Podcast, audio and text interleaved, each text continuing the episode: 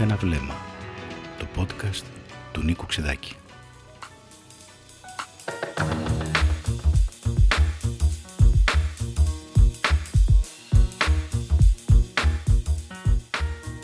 Όλα τα γουρούνια έχουν την ίδια μούρη. Η περίπτωση Κούγια Λιγνάδη είναι ο Βάρτης, ο Τράγκας. Σήμερα θα μπούμε στις αίθουσες των δικαστηρίων, στα γραφεία ανακριτών και εισαγγελέων, στις τηλεοράσεις ανά το Πανελλήνιο και στους καφενέδες για να ακούσουμε τον κόσμο να λέει όλα τα γουρούνια έχουν την ίδια μούρη. Στη δίκη Λιγνάδη που κατηγορείται για βιασμό ανηλίκων, πρωταγωνιστής δεν είναι ο ηθοποιός Λιγνάδης, πρωταγωνιστής είναι ο δικηγόρος Κούγιας. Με ποια εκφραστικά μέσα εκτελεί τον πρωταγωνιστικό του ρόλο ο συνήγορος στη δικαστική παράσταση Λιγνάδη; Απαριθμούμε από την εκτενή αρθρογραφία των ημερών. Δημόσιος διασυρμός των μαρτύρων κατηγορίας, προσβολές της προσωπικότητάς τους, ανασκαφή της παιδικής τους ηλικίας, απαξίωση. Αυτά υφίστανται όσοι έχουν τολμήσει να καταθέσουν ως μάρτυρες, δηλαδή τα θύματα βιασμού και κακοποίησης κατά την εφηβική τους ηλικία. Αυτή η κατά συρροήν και κατά εξακολούθηση κακοποίηση των μαρτύρων, ο διασυρμός τους, έχει οδηγήσει πολλούς άλλους μάρτυρες να μην εμφανιστούν καν στο δικαστήριο, διότι απλούστατα δεν αντέχουν να περάσουν και δεύτερο βιασμό. Πολλοί έχουν υποστηρίξει ότι η απαξιωτική συμπεριφορά του Κούγια, αυτό το σαδιστικό σώο προς τους μάρτυρες, συμβαίνει βάσει στρατηγικής, για να μετατοπιστεί η προσοχή του κοινού από τον κατηγορούμενο προς άλλα πρόσωπα, προς το θέαμα. Πολύ πιθανό. Είναι το πιθανότερο.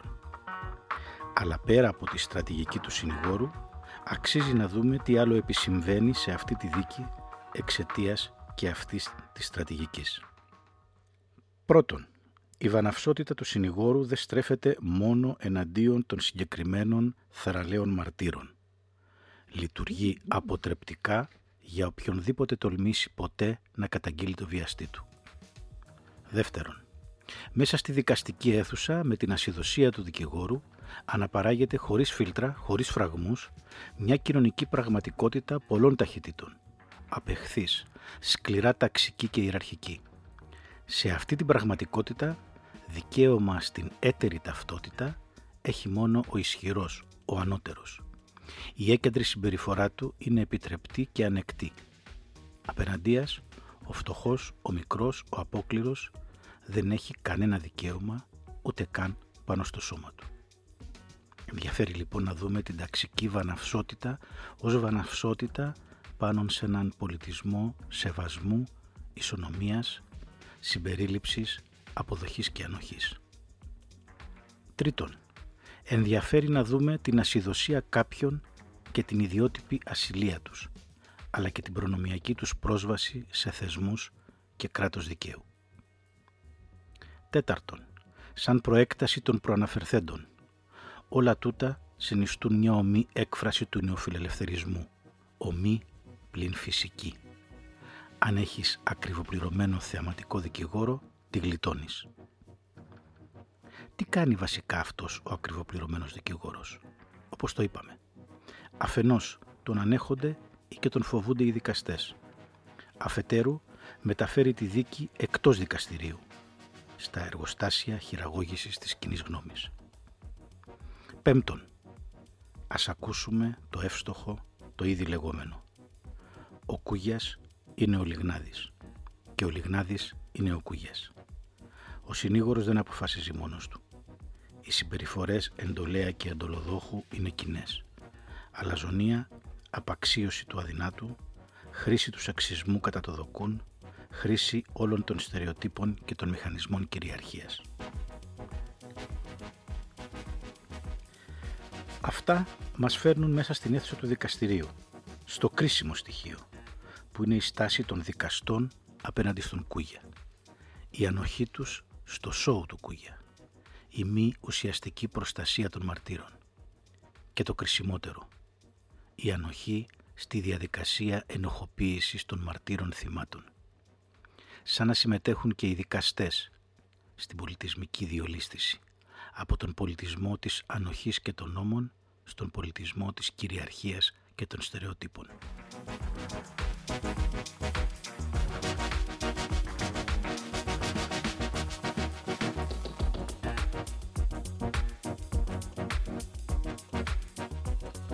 Εδώ διαπιστώνουμε το κοινό στοιχείο με την υπόθεση Νοβάρτης. Ναι μεν υπάρχει τεκμήριο αθωότητας για τον κατηγορούμενο, αλλά παράλληλα εγείρεται και ένα άλλο τεκμήριο, το τεκμήριο ενοχής για τους μάρτυρες. Οι μάρτυρες είναι αρσενικές πόρνες στην υπόθεση Λιγνάδη, είναι κουκουλοφόροι στην υπόθεση Νοβάρτης. Και επιπλέον στην υπόθεση Νοβάρτης η ενοχοποίηση περιέλαβε και δικαστές και δημοσιογράφους. Και με τις δύο υποθέσεις η δικαιοσύνη εμφανίζεται ως μεγάλος ασθενής της δημοκρατίας. Ένα εργαλείο του βαθέως κράτους. Οι δικαστές φαίνονται ανήμποροι να υπερασπιστούν όχι μόνο το ίδιο το δίκαιο, αλλά και τη λειτουργία τους και τους εαυτούς τους. Η δίωξη κατά της εισαγγελέως του Λουπάκη είναι ενδεικτική για το πώς στείνονται τελετές ανθρωποφαγίας μέσα στο δικαστικό σώμα. Οι δικαστές δεν κατάφεραν να υπερασπιστούν την ανεξάρτητη λειτουργία τους, την ίδια τους την αξιοπρέπεια. Ενδεικτική προς αυτή την κατεύθυνση μια μοναχική φωνή. Οι θαραλέες πλην μοναχικές παρεμβάσεις του πρώην Προέδρου της Ένωσης Δικαστών και Εισαγγελέων Χριστόφορου Σεβαστίδη. Ποια είναι η εντύπωση του γενικού κοινού από αυτές τις περιπέτειες της δικαιοσύνης; Ποιο είναι το αποτέλεσμα; Είναι η σταθερή διολίσθηση στη δυσπιστία. Είναι η εγκαθίδρυση της ισοπεδωτικής πεποίθησης ότι δεν υπάρχει το δίκαιο του αδύνατου. Ότι όλα είναι προκαθορισμένα. Όλα κινούνται από αόρατους παντοδύναμους μηχανισμούς. Ότι όλοι ίδιοι είναι. Είναι η δικαίωση του κινησμού. Όλα τα γουρούνια έχουν την ίδια μούρη.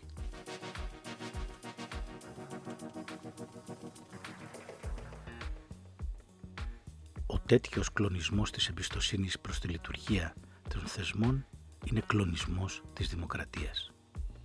Κλονισμός και κινησμός. Όψεις της ίδιας λειτουργίας. Των αποκρύψεων, των επιλεκτικών αποσιωπήσεων, των επιλεκτικών αδρανιών, των μετωνυμιών και των συγκαλύψεων. Όλα τα γουρούνια έχουν την ίδια μούρη. Στα καφενεία το λένε για τις ανέλεγκτες εισρωές τους λογαριασμούς μεγαλόσχημων πολιτικών. Για τη μυθική περιουσία του Γιώργου Τράγκα που ανακαλύφθηκε μετά το θάνατό του. Το λένε και για άλλες περιπτώσεις.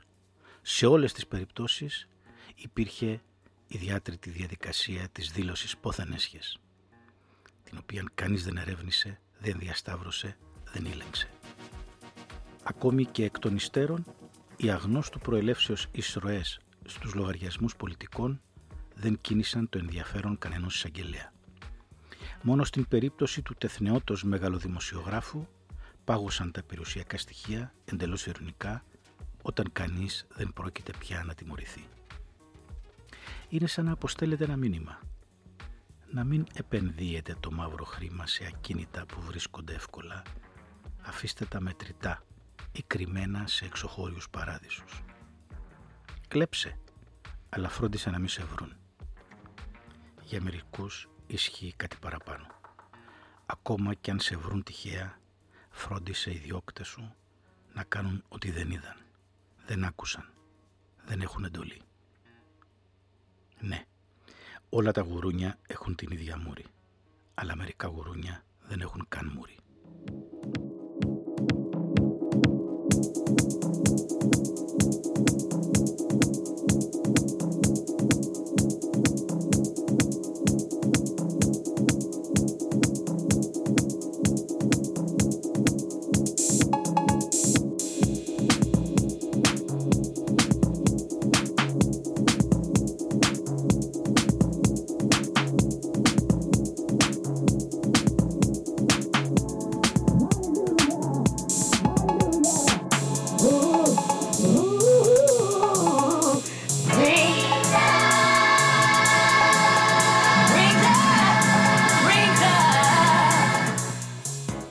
Ένα βλέμμα. Το podcast του Νίκου Ξεδάκη.